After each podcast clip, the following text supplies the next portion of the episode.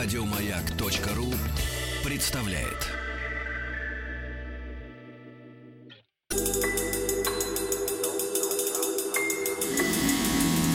Объект 22.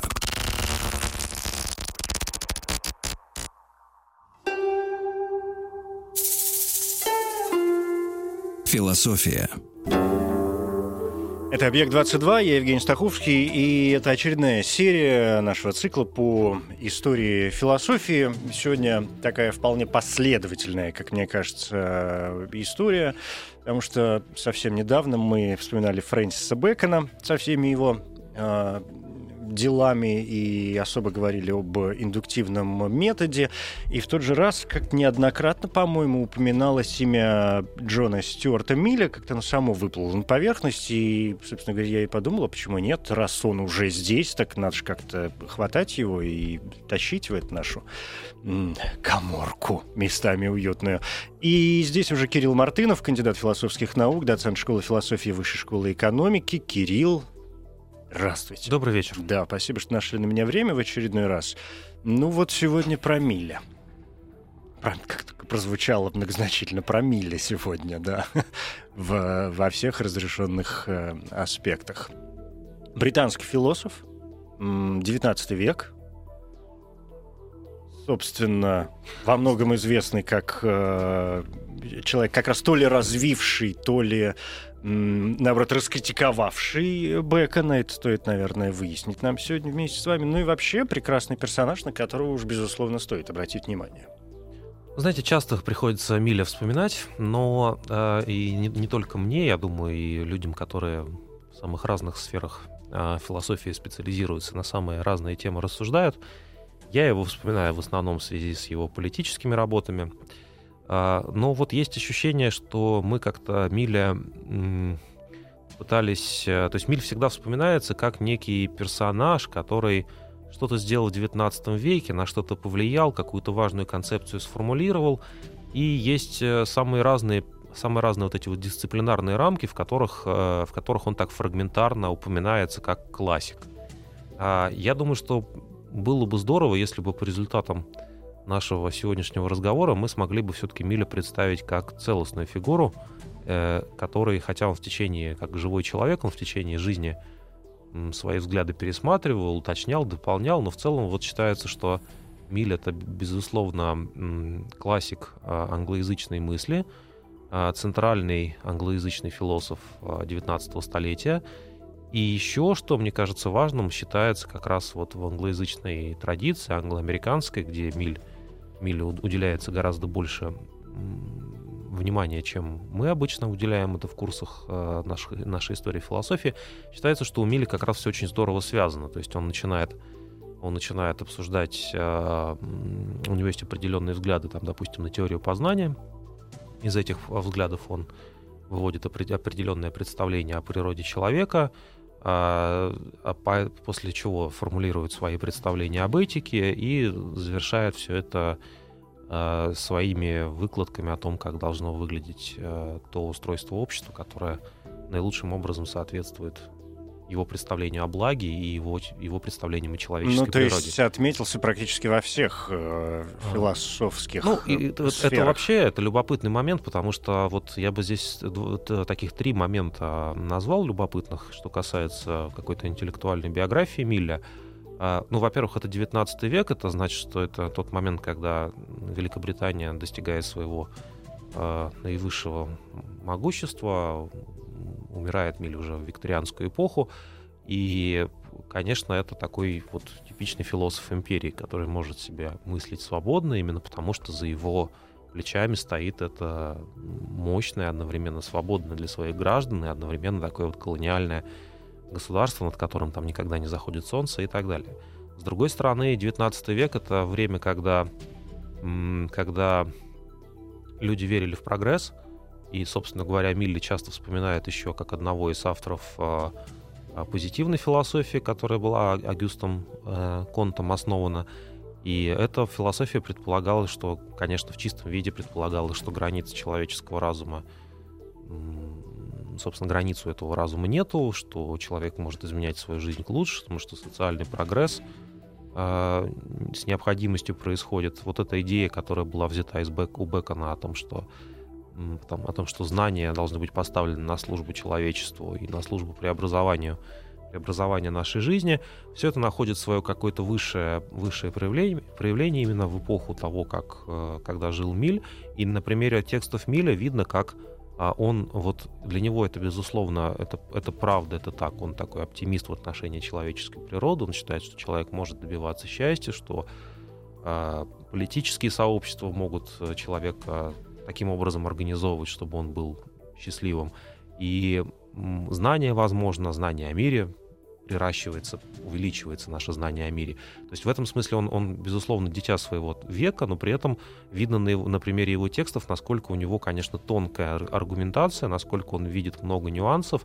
И здесь в этом смысле он еще одна сторона его вот, э, деятельности. Мне кажется, его, конечно, можно считать одним из предшественников аналитической философии, которая в типичном таком английском стиле уделяет очень много внимания именно качеству, а, подробности, точности аргументации и э, стремиться к тому, чтобы ни один термин из тех, которые мы обсуждаем, не остался без нашего внимания. И последний момент, конечно, Миль, он даже получается два, два еще момента. Миль, безусловно, наследник британского эмпиризма, не, не только Бекона, но и Джона Локка, и Беркли, наверное, в каком-то смысле слова, и Юма, безусловно. И вот он человек, который, для которого эта традиция э, эмпиризма философии была уже чем-то чем классическим. Он ее развивает, он ее наследник.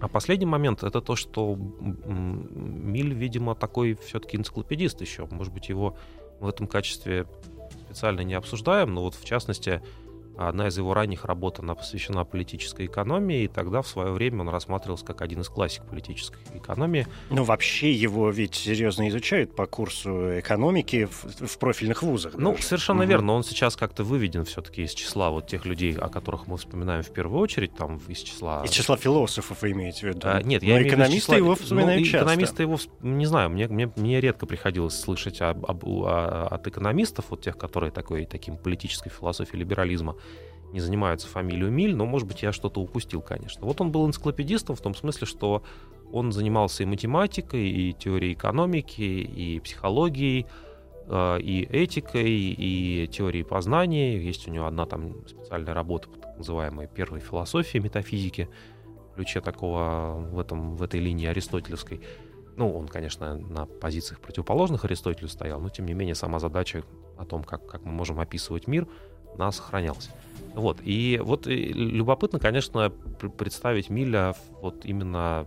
То есть, со всех сторон? Да, со всех сторон. Не успеем. Вот, вот смотрите, вот я бы вбросил такой термин, если коротко, да, такой энциклопедист, энциклопедист, который жил в эпоху прогресса, в тот момент, когда люди настоящему э, верили в то, что, в то, что э, социальный прогресс будет до бесконечности изменять нашу жизнь к лучшему. Ну, 19 век действительно вообще время прогресса, да, и технические революции, и технические перевороты, серьезное развитие науки, техники. А, социальные, безусловно, перемены практически по всему, ну, во всяком случае, тому миру, который мы, наверное, имеем право называть цивилизованным, революции середины XIX века, прокатившиеся по всей Европе, а, отмена рабовладельческого строя в США, отмена крепостного права в а, России, ну и так далее, и так далее. То есть это вообще очень серьезное время, действительно, в которое ему, и очень интересное, наверное, время, в которое ему выпало жить, поэтому действительно было на что опираться. Ну вот я, честно говоря, прежде чем мы дойдем, а я надеюсь, что мы все-таки дойдем до э, какой-то вот его политической э, философии, да, до, до либерализма, там, его взглядов на этот счет. Коль уж я вспомнил о Беконе, я бы предложил, может быть, в начале все-таки э, подойти к его вот этой связи с э, Беконом и его взглядах и развитии того самого знаменитого и, может быть, до конца непознанного до сих пор э, научного метода Бекона. То есть я говорю, конечно, об индуктивном методе познания. Ну, э, здесь, э, здесь э, Миль действительно, я бы использовал такой термин, он уточняет э, те модели, которые были Беконом, предложены, но в принципе вот э, концептуально он, конечно, скорее наследник э, Бекона и продолжатель его дела. чем человек, который э, как-то там все драматическим образом перевернул. А Бекон, вы говорили об этом, да, что Бекон боролся с такой аристотелевской картиной э, мира, которая предполагает, что мы можем э, дедуцировать знания, какие-то отдельные фрагменты знаний из наших общих таких метафизических положений, с нашего теоретического знания, с точки зрения Аристотеля э, эмпирическое знание всегда вторично по отношению к теоретическому. Вот Бекон был человеком, который в своем новом Арганоне как раз постарался показать важность эмпирического знания, важность того, как мы пытаемся от отдельных фактов перейти к, к выводам из этих фактов и к созданию некоторой научной теории. Это как раз э, известно, ну, в, общ, в, общих, в общих чертах это известно его как его индуктивный метод, и Миль уже на следующем, прошло довольно много времени, до 19 века, соответственно, с, с того момента, когда жил Бекон, Миль старается сделать здесь следующий шаг и показать именно формальную сторону того, как мы можем работать в рамках э, индуктивной логики. С его точки зрения, с его точки зрения именно индукция, то есть переход от частных фактов к общим выводом является тем ключевым инструментом, при помощи которого мы и науку создаем, и вообще мыслим. Он показывает в своей э, работе система логики, э, что те вещи, которые мы считаем дедукцией и классическими силлогизмами, то есть переходом от общих законов к каким-то выводам в них, на самом деле содержат в себе элементы индукции с вывода по подобию, ну и предлагает, в общем, а, перейти к, к тому, то есть поскольку, поскольку и Бекон, и Джон Стюарт Миль были эмпириками, для них, а, для них ключевой проблемой, и ключевым вызовом, и ключевым тезисом оставалось здесь то, что а, мы должны в первую очередь оперировать фактами и на основании фактов делать какие бы то ни было реальные выводы в том случае, если мы хотим заниматься знанием. А Дальше... факты это значит, и коль уж они эмпирики, значит, опираться мы должны на опыт. Ну, совершенно верно, да. Эмпиризм как раз угу. это теория, согласно которой источником знаний является именно знание на опыте. Экспериментальное знание, опытное знание и так далее. Вот эта логика объединяет и Бекона, и Милли, и вообще весь британский эмпиризм, его, его предшественников. Дальше мы понимаем, что мы сталкиваемся, когда мы занимаемся индукцией, мы сталкиваемся с какими-то классическими проблемами, с тем, как индукция возможна. Потому что если, если с полной индукцией так называемой проблем не возникает, если мы можем описать все э, предметы, которые вот данному вопросу релевантны. Ну, полное перечисление, что называется. Да, если бы мы могли, например, рассуждая, вот как логики любят очень этот мрачный такой драматический силлогизм брать о том, что люди смертные, да, там э, люди смертны, Сократ человек, следовательно, Сократ смертен. Если бы мы могли бы наблюдать жизнь всех людей в, в прошлом, в настоящем и в будущем и сделать относительно них вывод, тогда у нас была бы полная индукция, и наше знание было бы абсолютно достоверным. Но проблема индуктивной логики, Миль это прекрасно понимал, как раз состоит в том, что э, индукция, с которой в реальности имеет дело ученый, э, скорее всего, не полна, и поэтому мы пытаемся ее как-то достраивать, каким-то образом компенсировать неполноту нашей индукции — ну, при помощи различных специальных методов, которые мы и имеем в виду под э, научным знанием. И ведь неполная э, индукция, она, в общем, не, неразрешима. Но получается, что она неразрешима, если мы говорим о неполной индукции, подразумевая под ней м-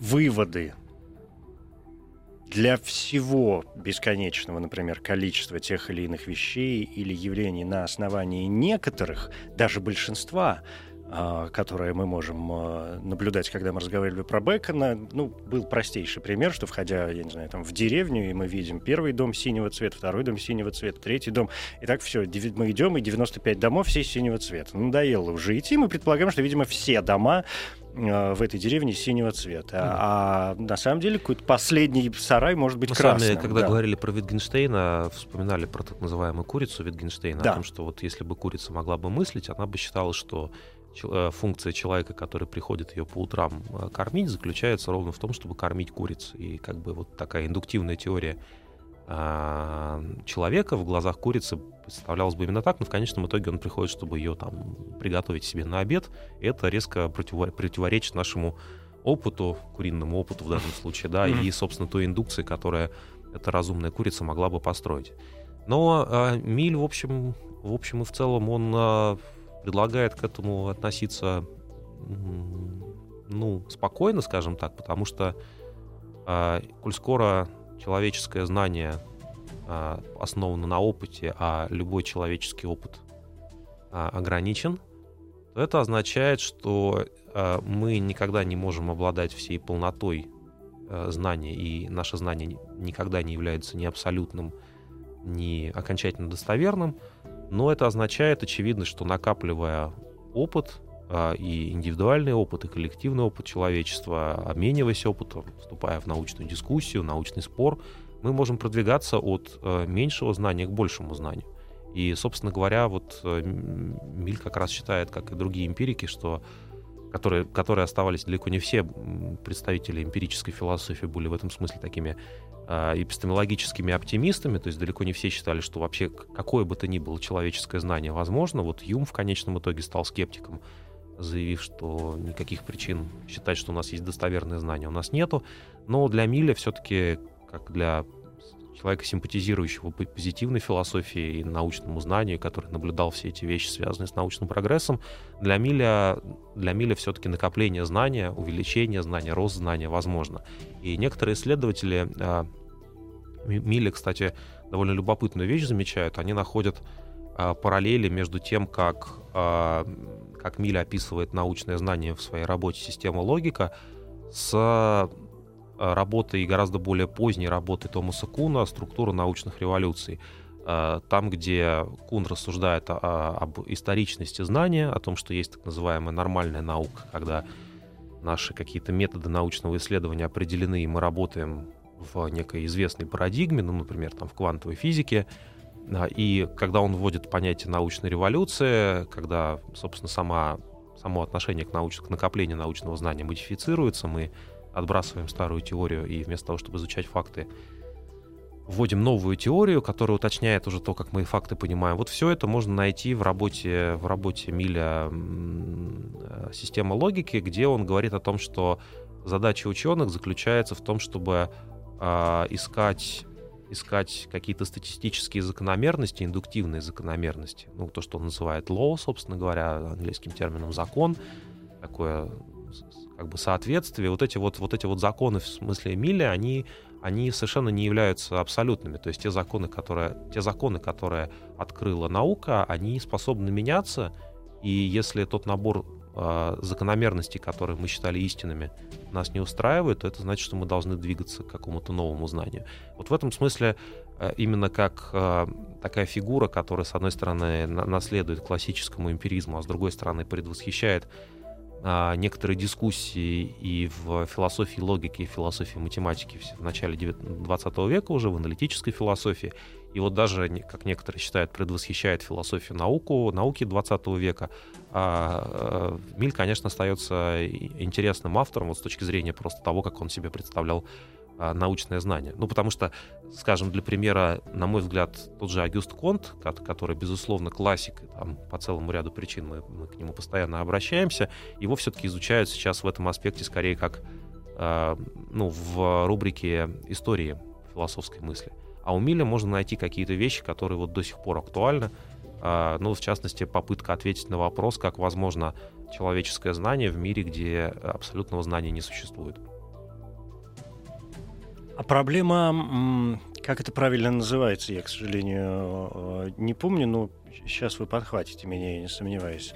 Ведь одна из проблем, которыми занимался Миль, это э, проблема, что называется, языка проблема названий некоторых э, вещей. Да, это в какой-то мере степени возврат и к античной философии, размышления на тему, что мы можем придумывать и обозначать некоторые явления, которые в реальности, ну, вроде как не существуют. Ну, например, кентавр, да, кентавра нет, но мы можем себе его представить, и мы знаем слово кентавр на разных, на разных очень даже языках, и при желании даже можем этого кентавра нарисовать.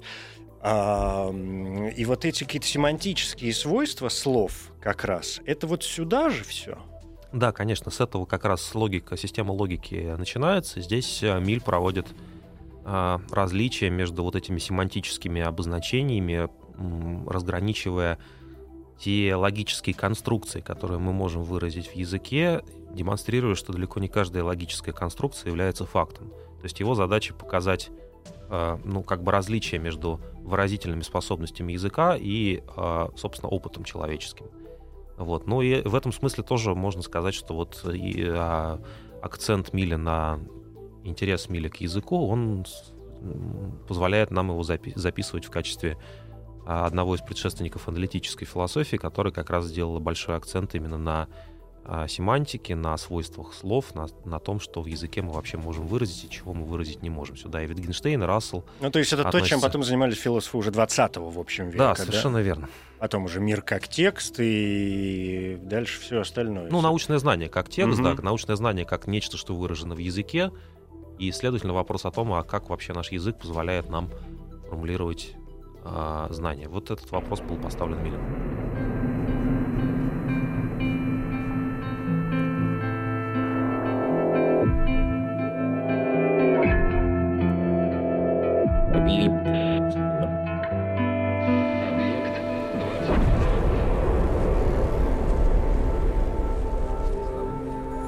Объект 22.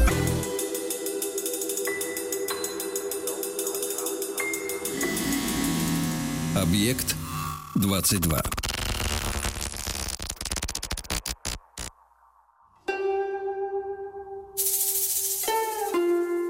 Философия. Это «Объект-22», я Евгений Стаховский, здесь Кирилл Мартынов, кандидат философских э, наук. Говорим о Джоне Стюарте Милле, британском э, философе, экономисте, политологи, наверное, да, в какой-то мере и степени. Не уверен, что тогда существовало это понятие. Не существовало, да, но тем не менее, сегодня мы можем его, наверное, воспринимать и с этой стороны. Я, честно говоря, немножко разрываюсь между желанием свернуть сейчас как раз в его политические э, идеи, либо повернуться лицом к э, его этике. Но не испытываю, с другой стороны, сильного затруднения, потому что мне кажется, что эти вещи в его сознании сильно связаны. Совершенно верно. Я вот хотел бы это то, с чего я начал, и мне кажется, что вот его мысль о том, что человеческое знание не является, человеческий опыт не является универсальным, Следовательно, человеческое знание не является абсолютным, э, и, следовательно, мы не можем э, построить такую модель этики, такую модель общества, которая предполагала бы, что есть, вот, там, не знаю, вечные нравственные ценности или, например, наиболее справедливое какое-то устройство э, государства. Акценты выставляются здесь противоположным образом, и то, то за что Милля ценят именно как автора, который писал об этике, это то, что он в течение своей, э, своей карьеры интеллектуальной, он показывал, что о поступках следует судить, э, о нравственности поступков следует судить не по качеству самих этих поступков, а по их последствиям. А, то есть это как раз вот такой последовательный эмпиризм, но примененный в данном случае уже к этике. Мы, а, мы можем сколько угодно спорить о том, что есть хороший поступок, но есть единственный с точки зрения Милли и его сторонников способ разрешить этот спор — это посмотреть э, на то, каким последствиям этот поступок привел. А, ну и дальше здесь Миль не является изобретателем этой логики, он наследует тому, что он а, взял у философа предыдущего поколения Джереми Бентама, у своего собственного отца — Миля старшего, а, здесь вводится вот этот знаменитый тезис, а, который известен как принцип а, утилитаризма. И, собственно говоря, наверное, самая известная работа все-таки, ну, хотя это спорно, еще вторая есть известная политическая работа о свободе. Но вот в свое время, в XIX веке, Миль в первую очередь прославился, и работа ими была очень влиятельной, имела успех у образованной публики именно работе, работы под названием «Утилитаризм». В этой, в этой работе Миль подробно анализирует вот эту идею о том, а, почему, почему а, а, этичный поступок отличается от неэтичного, тем, что этичный, нравственный, моральный поступок ведет к определенной пользе, к увеличению пользы, счастья и процветания для людей, в отличие от всего того, что происходит неэтично. Такое чисто, почти чисто экономическое понятие. Я думаю, да. Кстати, во многом, во многом, когда современная экономика рассуждает о, ну, там, микроэкономические какие-то теории рассуждают про максимизацию полезности, то вот, в общем, здесь довольно близко мы подходим к этой, к этой идее того, что есть индивид, который осознает последствия своих поступков и стремится, стремится к пользе для себя, но в некоторых случаях эта польза для себя оборачивается и пользой для всех остальных. Но я в данном случае могу напомнить, мы обсуждали это и здесь, в эфире, слова одного из моих любимых э, экономистов, профессоров экономики э, Елены Ведута, которая как-то мне совершенно по полкам все разложила и сказала, что, в общем, экономика и э, вообще суть экономики, она не исчисляется э, ВВП, курсами валют национальных, золотыми какими-то запасами, резервами. Есть только один показатель работающей нормальной экономики. Это рост благосостояния членов общества. Все. Ну да. Даже То есть вот здесь получается ровно то же самое. В современной экономике даже, мне кажется, дальше некоторые авторы идут. Они говорят, что надо вводить просто некий такой синтетический коэффициент, который вот известен там как индекс счастья, например. Угу. Вот, если ну, вот, пытаются его периодически вычислить. да, Да, для того, чтобы, если вот вы видите, что число там счастливых людей увеличивается, значит, у вас с экономикой происходят хорошие вещи. Если нет, ну, значит, значит все не очень хорошо. Вот, мне кажется, Миль бы, Миль бы эти, э, к этим рассуждениям мог бы прислушаться, заинтересовался бы ими. Но мне кажется, здесь вот э, сам, само по себе, э, сам по себе утилитаризм, он, конечно, еще тогда, в XIX веке, стал предметом очень острой критики, конечно, по, по той очевидной причине, что само понятие пользы является крайне дискуссионным. То есть э, э, польза для индивида или польза для всех, польза для, для всех или для определенной группы. Как польза отличается от не пользы в каких-то сложных, неочевидных случаях, когда приходится выбрать какой, делать, выбирать какой-то нравственный, э, совершать нравственный поступок, делать сложный нравственный вывод, ну и так далее. Вот. Но э, для самого Миля, мне кажется, здесь была, был важен вот какой подход, что мы, когда мы вводим вот это внешний критерий этического и, и сводим э, этику к, к тому, что полезно в конечном итоге, мы избавляемся от разного рода таких мистических конструкции. То есть мы, например, не считаем возможным, что этично, этичный поступок — это такой поступок, который повелел мне совершить Бог, например. А, и мы вообще отходим от этой идеи того, что, что нравственность — это следствие какого-то высшего авторитета божественного или там государственного, или там какой-то группы людей, может быть.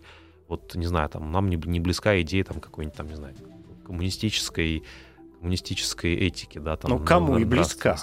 Ну, я имею в виду да. нам, как, нам, как людям, которые сейчас себя ставят на, на место на место Миля. И в равной степени мы отказываемся и от идеи такой автономной этики, как ее себе представлял Иммануил Кант, потому что Кант, конечно, был бы категорически, ему категорически бы не понравилась идея, что этичный поступок — это тот поступок, который полезен. Он, наоборот, бы заявил, что если что-то полезно, ну, собственно, он это прямо и говорил, критики практического разума, что то, что полезно, это как раз не этично, потому что этика, она работает только должна для... быть чиста, и не она... эгоистична. Да, она должна быть, она, она должна быть чистой и работать только для себя самой, и только такой поступок, поступок этичен. Вот, ну и отсюда как раз с этого, с этого плацдарма в виде утилитаризма можно как раз идти к политическим взглядам. А, Милля, которая обычно описывается как э, либеральные, и действительно либеральными являются, но, конечно, Миль довольно сильно отличается от такого ходульного образа либерала, особенно как у нас это себе в таком, ну, в публицистике представлено. Если... Современный или в какой-то прошлый? Ну и, и, и, и давно уже, довольно давно уже либералы там осуждаются. Не знаю, еще у Достоевского осуждались либералы в, в русской такой публицистической традиции, но и сейчас тоже осуждаются. Но это мы опять возвращаемся, мы делаем шаг назад и возвращаемся к семантическому смыслу, к, к семантике э, слов, да, которыми занимался в том числе э, Миль. Мы можем произносить слово либерал, для кого-то это будет э, равно ангелу, а для кого-то это будет самое главное ругательство. Ну, верно, да. Там просто дело в том, что многие какие-то вещи, которые сейчас с либерализмом ассоциируются, Милю были совсем чужды, и там в каждом конкретном моменте нужно смотреть, как, как эти дистинкции, дифференциации выстраиваются. Ну а что общем... такое либерализм? Ну что, ну что это? Права и свобода человека. Незыблемость прав и свободы. Ну вот как бы Миль примерно следующим образом рассуждал. Он хотел нам показать, что, что э, иметь индивидуальность это, это очень полезно. Вот. Что, что как бы люди, которые обладают индивидуальностью, они живут лучше, лучше понимают свои потребности, нужды, способны делать какие-то более критические суждения и так далее. Поэтому мы должны, мы должны заботиться о том, чтобы в людях э, развивалось, э, вот, э, их осознание, их индивидуальной личной свободы. Это для них и для всего общества в целом полезно. И вот, например, типичное отличие э, Миля от современных таких либертарных, либеральных теорий, это то, что, в принципе, Миль считал, что государство должно людям помогать стать свободными. То есть э, идея о том, что государство совсем-совсем в человеческие дела никаких, никакого вмешательства не имеет, у, Милля не находит своего подтверждения, хотя мы часто ассоциируем, ну, то есть есть разные, разные трактовки Милля, политического наследия его. А кто-то кто говорит, что вот государство должно как бы э, отталкивать людей к пользе, к этому, к благу, к индивидуальности, к личной свободе и создавать какие-то условия для этого.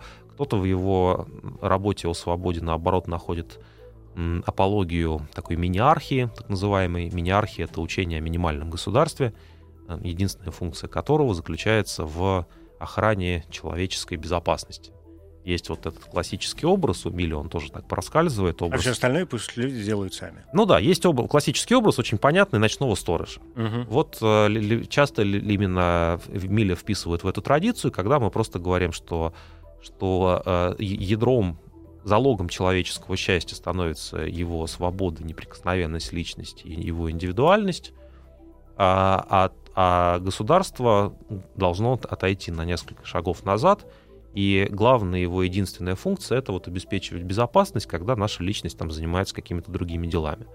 То есть э, вот, ну, представим себе, что у нас есть там какая-нибудь лавка, днем мы ведем там свои дела в лавке, потом мы закрываем ее на замок, уходим, и приходит ночной сторож, который смотрит, чтобы никто лавку не ограбил, не сжег в тот момент, пока мы вот а, отдыхаем. В этом единственная функция государства, это раскладывается на, это такая стандартная либеральная логика, в ней есть своя такая какая-то органическая красота, э, просто в силу своей такой ми- минималистичности. Что такое безопасность осталось договориться. Безопасность бывает от внешних нападений, соответственно, у государства должна быть армия. А безопасность бывает от э, преступности, у государства должна быть полиция.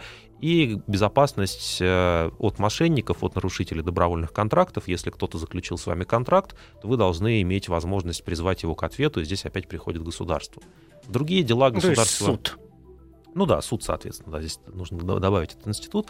Другие дела государство, соответственно, не вмешивается. Вообще, э, вот из э, той, э, собственно, можно, пожалуй, рекомендовать из всего наследия Миля все-таки выбрать конкретно эту работу «On Liberty», о свободе, классический его трактат, очень широко дискутирующийся в интеллектуальной традиции в самых разных контекстах, для того, чтобы посмотреть, как Миль доказывает вот эту вот необходимость обеспечения человеческой индивидуальной свободы, что он в конечном итоге понимает под свободой, здесь самую такую последовательную интерпретацию этой идеи Миля дал э, философ Исайя Берлин уже в 20 веке, который да, сказал, что вот есть две, два прочтения свободы, э, и классический либерализм по Берлину отождествляется как раз на примере Миля с понятием негативной свободы, то есть свобода как невмешательство в мои дела.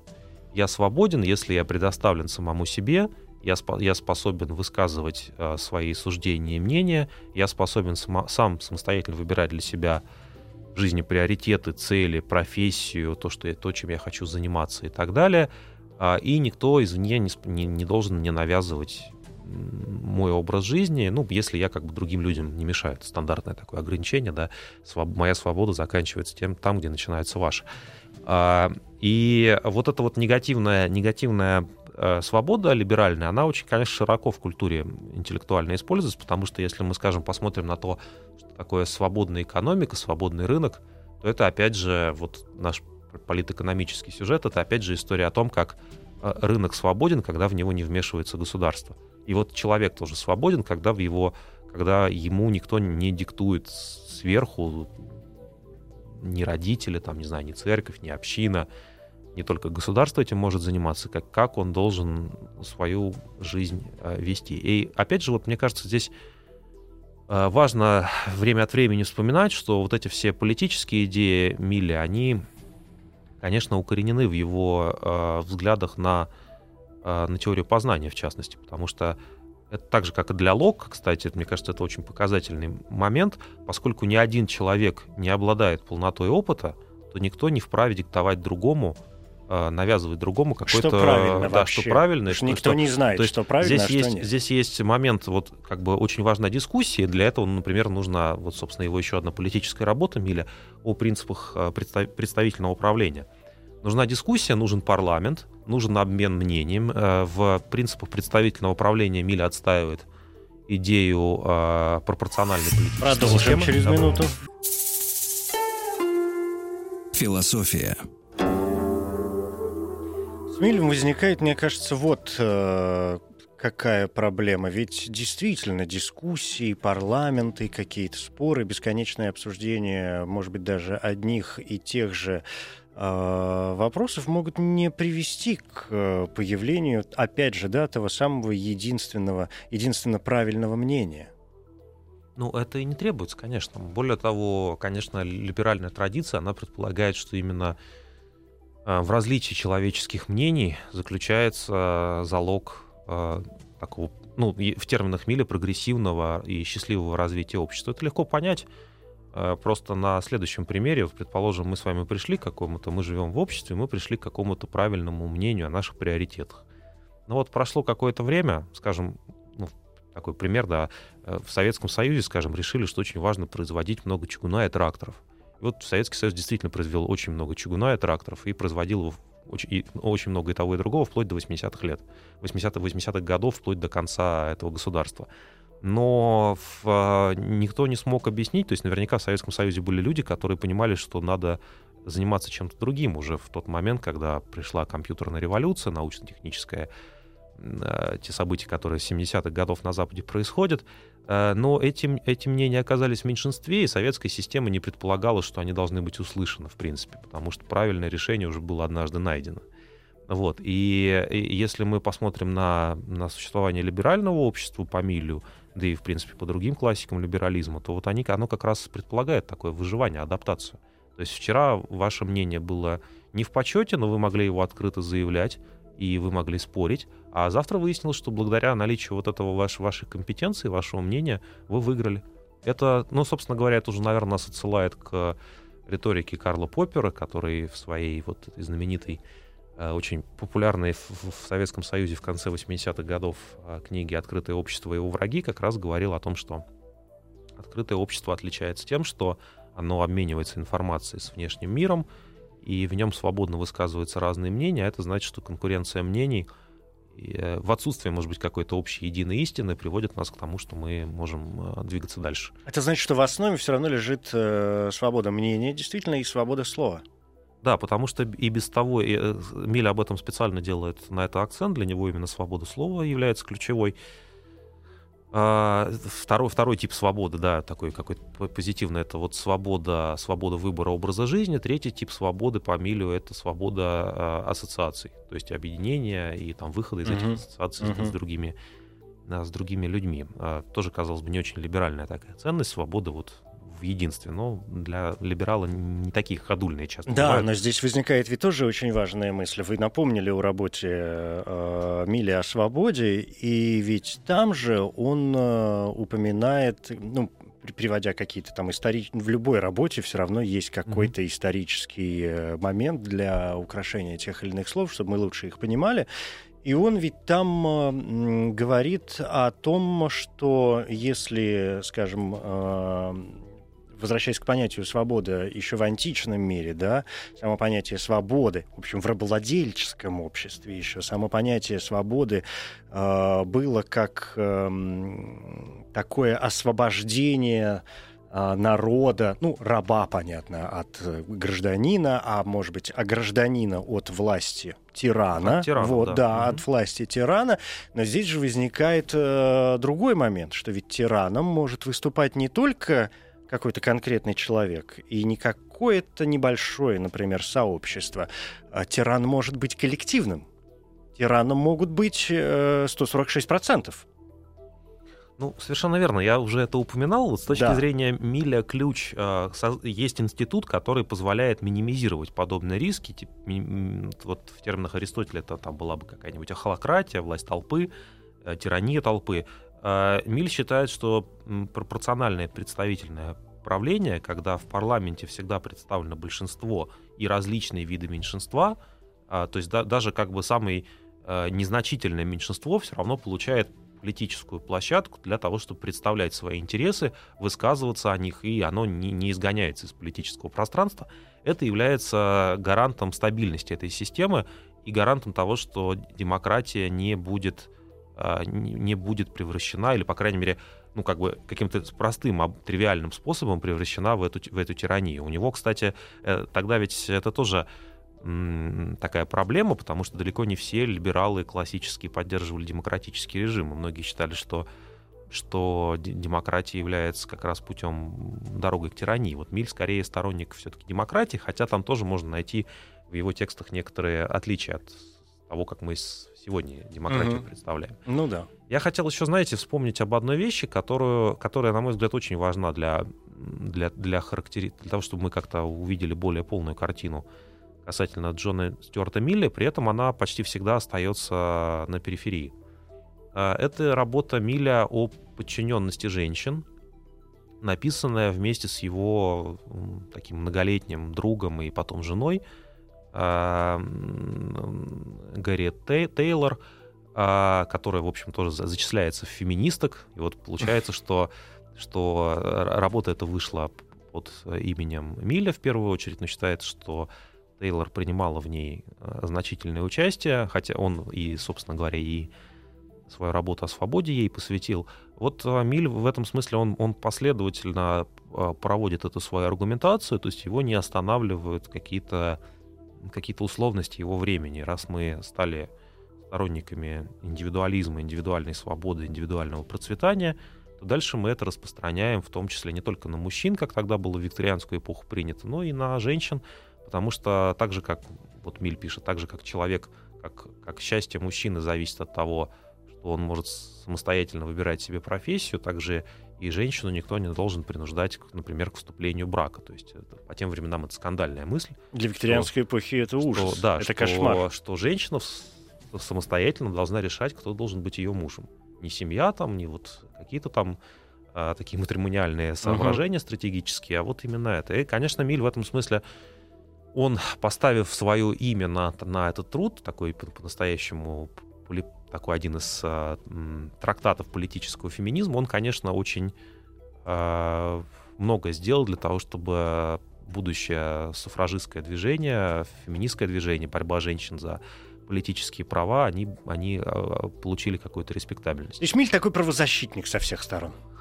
Э, Ну, я бы так не сказал. почти я, я бы, я бы не сказал. Мне кажется, понимаете, он, я бы сказал, он такой счастье-защитник. Счастье защитник. Счастье-защитник. Это прекрасный термин, он мне очень нравится. И спасибо вам большое. Кирилл Мартынов, кандидат философских наук, доцент школы философии Высшей школы экономики, говорили о Джоне Стюарте Милле, британском философе XIX века, человеке, который, безусловно, заслуживает самого пристального внимания, может быть, и сегодня, когда мы опять имеем счастье получать некоторый опыт относительно некоторых вещей, которые могут казаться нам правильными, неправильными, но происходят.